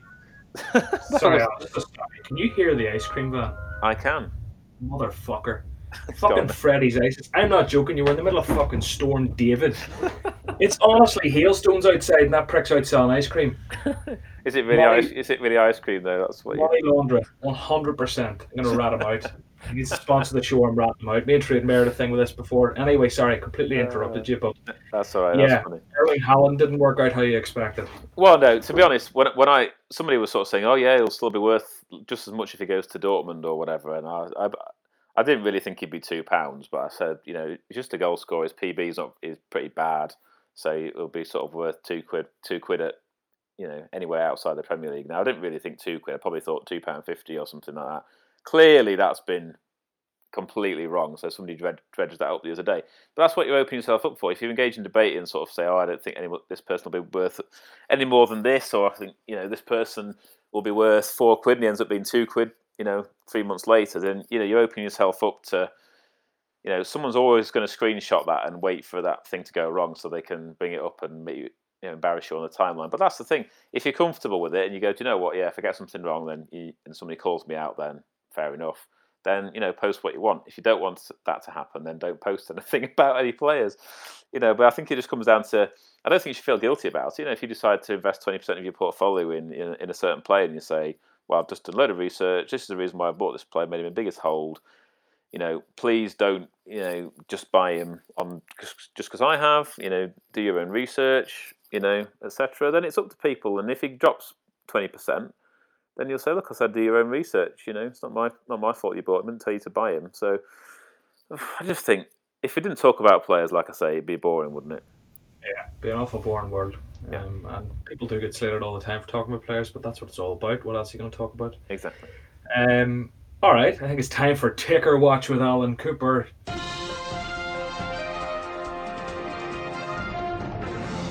That's where the music's going to go in. I hope it sounds good, lads. I hope you really enjoyed that little sound effect. I can make one happen now. Um, do you have your ticker in front of you, Allen? I have mine. I have. I've always. It's always. It's never too far away if I've got my computer. so, right. Okay. All jokes aside, is there? Sorry, I'm leaning. Sorry, I was leaning over there. You probably couldn't hear me. What are we in? Are we in sync here? Who's your latest guy who's bought someone? Let's start calling people out. Alistair M just bought ten Andy Robertson. Yeah, I've got that. Yeah, yeah, that's where I'm at as well. Yeah. Ed's buying some Belotti there. Do you know, Luka Modric. Mm, right, t- tell me, is there anything you're picking up on? Not just yet, but if anything pops up, we'll do this for a few minutes. Anything you're learning from the ticker? I think. Well, it's what is it? It's 18 minutes past two now, so the Premier League lineups have come out. Um, I'll tell you a little secret. I've actually had it open for the last 20 minutes. Um, so, which is the most I've ever had it in. I've ever, I've actually looked at it in one go. I think too. Apart from when, apart from when IPOs come out, when I have the only time I've genuinely stared at the ticker for any length of time is when I'm waiting for an IPO, waiting for Camavinga or you know Bellingham or whatever. Is that the best way? Because I would be sitting typing, typing, typing. Is it best just to look and when he pops up, click him and go and buy him?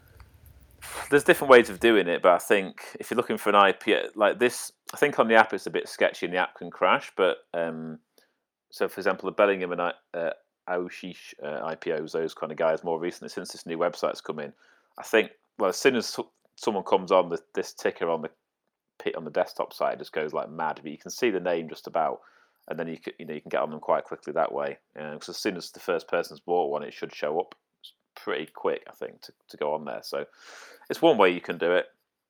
Uh, but the, generally, the only time I, have actually sat, literally sat very sadly indeed and stared at the ticker is waiting for an IPO. Um, so since we are talking about the ticker, um, it is really funny how uh, people actually think that I sit there for hours on end looking at the ticker. Uh, oh, uh, sorry, Luis Alberto. Are you seeing this? Oh, what's going on there? What is going on here? Did he just score? He Fucking have, hell! He must have scored. He just scored. Jesus. That's here. That's here against Bologna. Well, he's one of my yeah. big. He's one of my one of my biggest holds. So yeah, he scored. Yeah. So there we go. That's serious cashing on him. I'm golden spindler. I see you. RW. I see you. Jesus. I mean, so I think we we might talk about one or two sort of. Uh, there's a question like what what are you looking for here in the ticker? Like ticker technique, like what's the is there anything you're actually looking to get out of it other than to embarrass people, for instance, selling? No. So, in terms of the ticker, right? So let's just talk a bit about the ticker because obviously it is something that I'm quite infamous for on on Twitter. Um, so, as I said, the only time I actually do it for any period of time more than a few minutes is when IPOs are uh, are going through. Um, basically, if if I was, I've actually got the Crystal Palace game on at the same time as well as we've been talking, keeping an eye on that. I'm a good multitasker, you see, as you can tell. Yeah, you're very good. You've actually been pretty, um, like you're, you're coming across pretty well. I wouldn't have known you weren't even paying attention. you know, Luis Alberto's going through still like mad there. I suppose he's a PB guy. Um, yeah, absolutely. He, he is. He's a, fan, he's a fantastic player.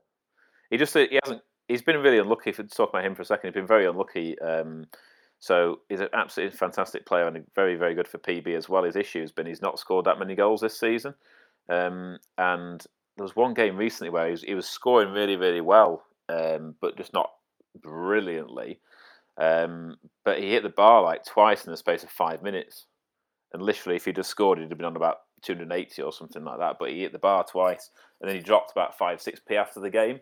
So there really are fine margins sometimes with uh, with players in FI. You know, a guy can be so close to hitting a massive score, if that goal goes in, but he hits the bar instead, and then he ends up dropping. Um, so it's one of those things. But yeah, I mean, Alberto is a fabulous player. I've got quite a lot of shares in him, so I'm hoping that he can uh, they can keep a clean sheet. He doesn't get subbed. He'll probably have a competitive score there. Um, this guy, sorry, seventy thousand footy portfolio. If you're listening, he's just bought like a million Mateusz Klich, and you can see from just watching uh, James K, Jared, someone. There's loads of people clicking onto this trend now. Clicking. Is that is it? It's like they're they're they're catching on to the trend. There's like a lot of names there who are all jumping on this Klich guy. Plays for Leeds. Do you think it's ticker based or was it could be almost trending list? Oh, uh, Luis Alberto just got an assist by the way, so he's going through even more. Oh, Panda's buying some now. They see, I'm already on Alberto. I've already, uh, you know, I've already clicked on him. so I'm, at, but it's it's not it's nice to see someone you've got a lot of faith in doing well, and uh, you know, hopefully, I absolutely love a PB win for him. It'd be fantastic. Be interesting to see. There's like these buys are still flying through. How much this actually equates to, and I suppose a big thing here for beginners listening is the fact that maybe he's rising so much is the time. you know, before three o'clock on Yeah. a Saturday, you're always gonna go much much higher. Now, he's up twenty nine p. We've just watched twenty nine pence worth of sales. Buys, you mean? Yeah, sorry, yeah, buys. Jeez, I'm, I'm all over the gaff here. I'm looking. It's That's- it's hard to concentrate on, on two or three things at once, isn't it? Um, That's two twenty six thousand one hundred futures have been bought, and they're still going through. good. Anyway. oh God, he's got thirty p. Wow, that's actually that's incredible. Yeah, it's mental. I'm gonna stop jumping in now. If you right, okay, Allen Cooper, um, Ticker School 101. What are you looking for? Is there anything that people mightn't think about? Obviously, you're looking who people are buying and selling, but are there things people do that you might catch on to something on the ticker, or is it more just a bit of entertainment? Okay, so like I say, the, the amount of time I look at the ticker is greatly accentuated uh, by um, by people on uh, on Twitter. But what you can do, if you actually do want to use a ticker as a way of making money, um, you have to be careful because there's no guarantees. You know, it's not a, it's not a plan. as- You know, there's no guarantees with this. But if you do it in a transfer window, a lot of transfer stories come out around sort of half ten at night when the um, do transfer blitzers and uh, next day's papers and stuff have got stories that kind of thing. So a lot of people, um, obviously, if you look at the ticker, then if you see a random player sort of going through and three, four, five different people are buying them, what you can then do is a very quick Twitter search of that name, and you'll find if there's actually a story or not. Sometimes I've found there isn't a story at all, and it's just someone started off a rumor or something, or it's just a random pump or something like that. So you've got to be careful with it. But you potentially can can get on a player very quickly that's going to have a decent rise just just just by staring at the ticker if you want to do that.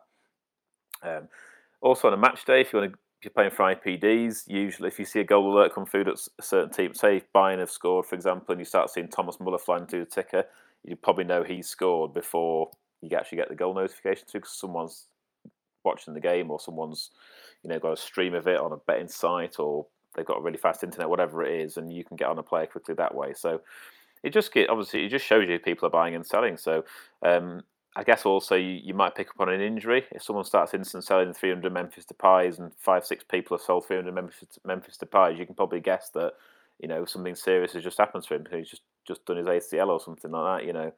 Um, so there are, you know, there are ways of doing it, but obviously, you know, a disclaimer here is that you know you do not want to be staring at a ticker all day. You know, people will joke about that, but you know, it's it's not great to be sat staring at a ticker all day uh, just to make a few quid. So you know, please do it sensibly.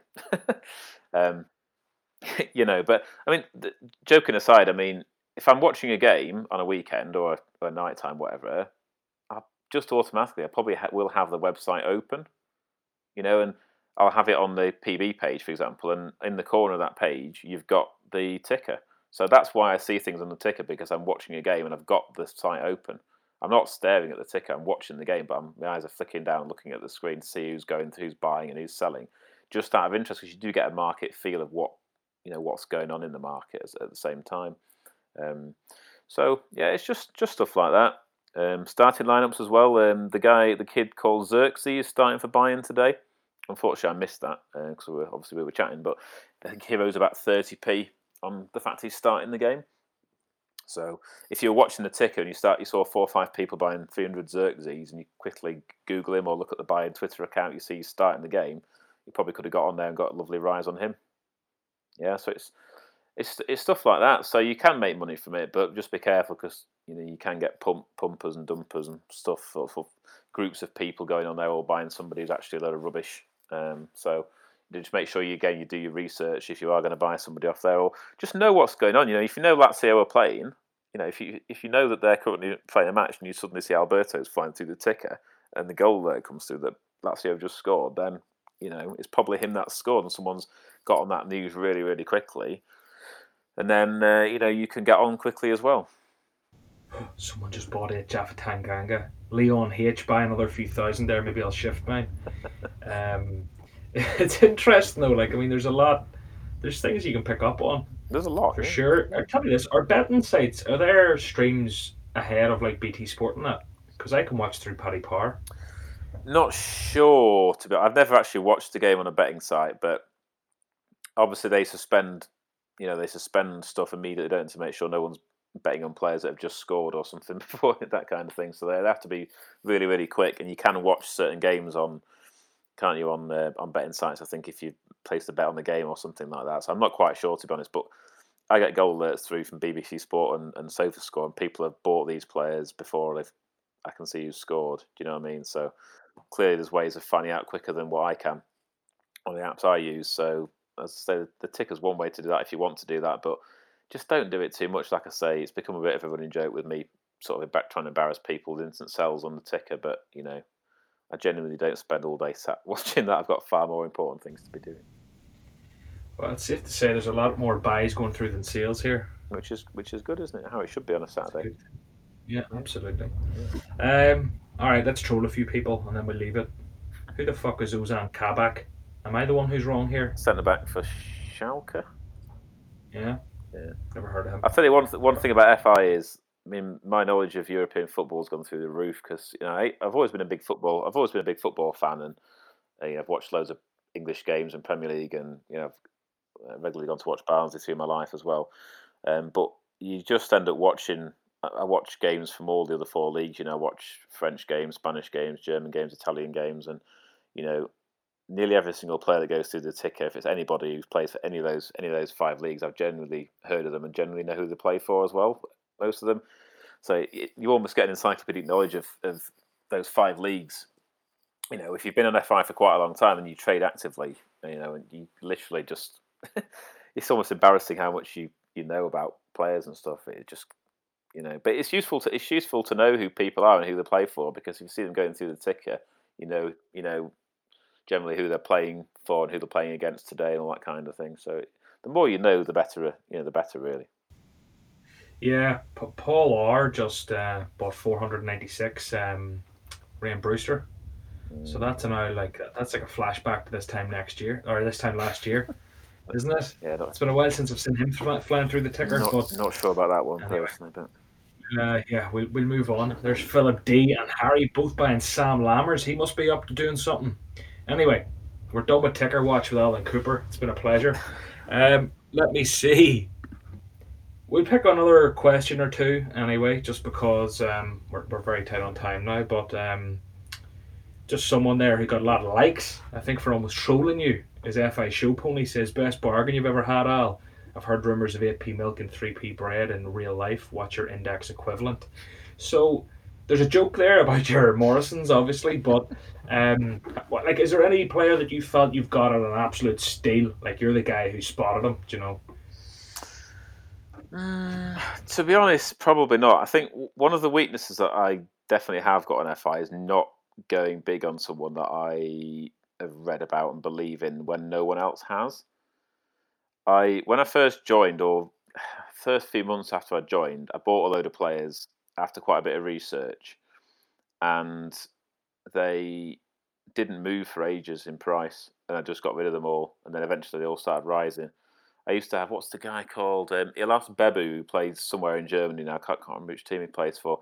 I used to hold like a few hundred of him, um, like literally like a year and a half, two years ago now, because um, I read a few things about him and he didn't move for about six months, so I just got rid of him, and then uh, about a year later he probably trebled in price.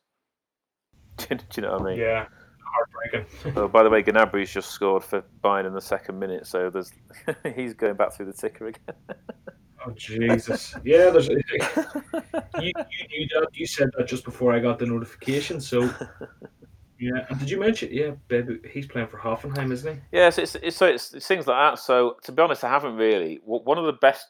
I think the first trade where I was really really happy with the trade um, that I ever did was it's a while ago now. If you remember when Aubameyang got linked to China, and he absolutely plummeted in price when he was at Dortmund. So linked to England, and then he he got heavily linked to China, and he must have. I, have no idea the prices now, but he crashed like forty percent or something, which is understandable. But then I, I read a I read a story. This is when I didn't really do that much research. Then I was only just starting off, really, probably a few months into FI, and I saw a tweet from a reliable source, or what I thought was reliable, which said there's no way Aubameyang's going to China. He's not interested. So I bought like 40 shares, which for me at the time was quite a lot, and he had a small portfolio at the time. And I think within the space of a couple of hours, he'd risen about 50p or something. Um, And so at the time, for me, that was a massive trade. Uh, like if that happened now, I'd be like buying like five hundred or something, you know. But at the time, for me, I was like, oh my god, I've actually got on a play a play at a really good price.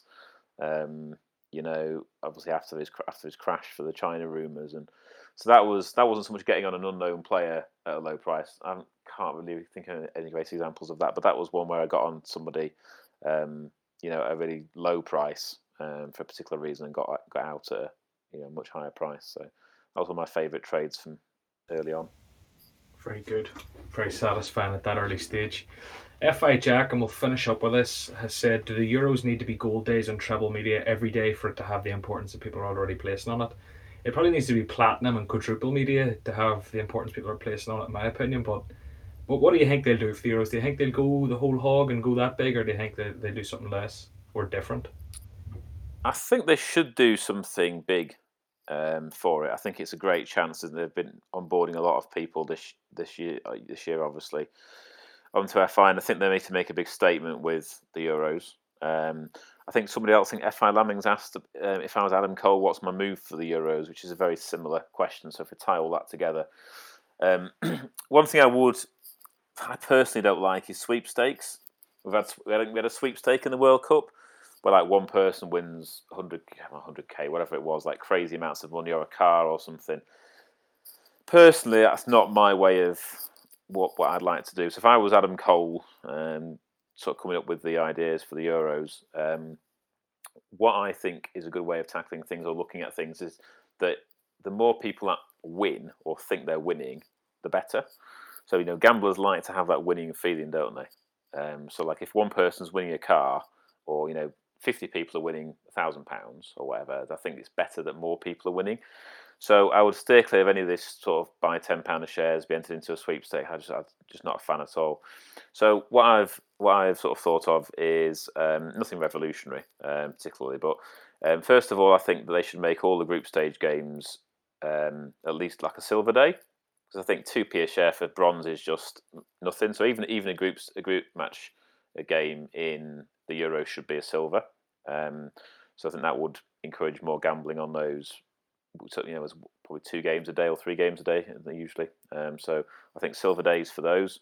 All knockouts from the second round onwards should be gold, and then semi-final and, and, and final make them platinum. Whatever platinum looks like, a, you know, I don't know, but you know, obviously more than gold. Um, and then people will then genuinely start betting even in advance on you know teams that are looking really good. So if France are looking absolutely dominant, you know you'll see massive rises in you know Griezmann and um, I don't know, depends else plays for them, but maybe they're some of their defenders. Um, so I think um, you know that's what that's one of those. That, that's sort of my idea in terms of PB. Um, you know, I think that that's a you know really good idea. Uh, to really sort of, I think if you just make them all single days, you know, bronze days, I just don't think you know it's you're gonna attract enough trading on them. Um, IPDs, maybe they could try double IPDs, something like that, to create more in play trading as well. Um, triple MB every day. Obviously, this has got to be within affordability. I don't know the, the finances, but triple MB every day again. So if you've got two or three games, maybe the goal, you know, the match winner in all the games might might challenge for MB. Um, the only different thing um, I would do is maybe they could do something where if you buy a player from the first day of the tournament. So let's say this tournament starts on the 10th of June, for example. I haven't checked the dates, but 10th of June, and you buy a player from the 10th of June onwards, any time to the final. Any shares you've bought in that player and you've held will qualify for a dividend if that player wins the tournament. Let's say you buy 100 Griezmann on the 10th of June. You're holding through the tournament, and then France win the Euros. You get say five p a share for those hundred shares, so you get paid out a five five pound dividend. Because then you're so it's basically a team incentive. But if you only offer it to the team that wins the tournament, it just adds a little bit of a different thing for the Euros. So basically, in summary, I'm saying enhance the current payouts for PB and MB if possible, and then add just one new thing, which is a team of the tournament payout and the team that wins the trophy gets a, pay, a payout at the end. So then you'll start getting speculation on you know players buying who they think is going to win the tournament. So people might buy a thousand you know of a France player or a German player or an English player or whoever thinks is going to win the tournament. Um, you know, you know, with that possible incentive of the of the sort of the tournament winning uh, dividend, I think that'd be a nice little addition. Yeah, I think the main thing there is to do it timely and to make it simple. Um, yeah, things their last two changes have neither have had. You know. No, and I think that is, and I think that is very, very simple. I think you know, say just enhancing the current dividends without messing anything up, um, and then um, just I think the team one's very simple. It's literally you buy a you buy a share from day one of the tournament, and you hold them when they win the tournament. You get paid out five, ten p, whatever it is, a share as a you know euros euro winning dividend or whatever. I think it's quite simple. Yeah, very good. Well, look before people leave, hit subscribe. I got the the data through for Spotify there. Can't get it for Apple. Turns out a lot of you listen, and about half of you or three quarters of you have subscribed. Let's make that ninety percent. So just go and hit like the follow or subscribe button wherever you listen, because um, that would help me out a lot.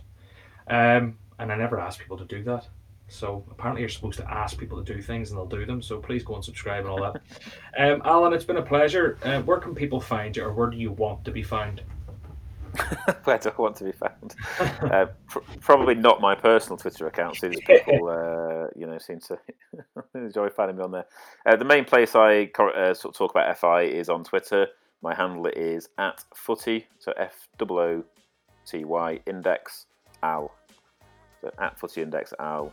I do occasionally post as footy index al on Slack as well, but um, Twitter's where you'll find me most. Yeah, and I'll uh, I'll tag you anyway if people um, follow me and don't follow you. I doubt there's many of them, but um, yeah. So go and find Allen on uh, Twitter and give him a follow. Anything else, or will we wrap it up? I'm happy if you if you if that's everything. That's fine with me. Yeah. Look, thanks very much for your time, Allen, and I'm sure we'll chat again soon. You're welcome. It's been enjoyable. Thanks a lot. Cheers.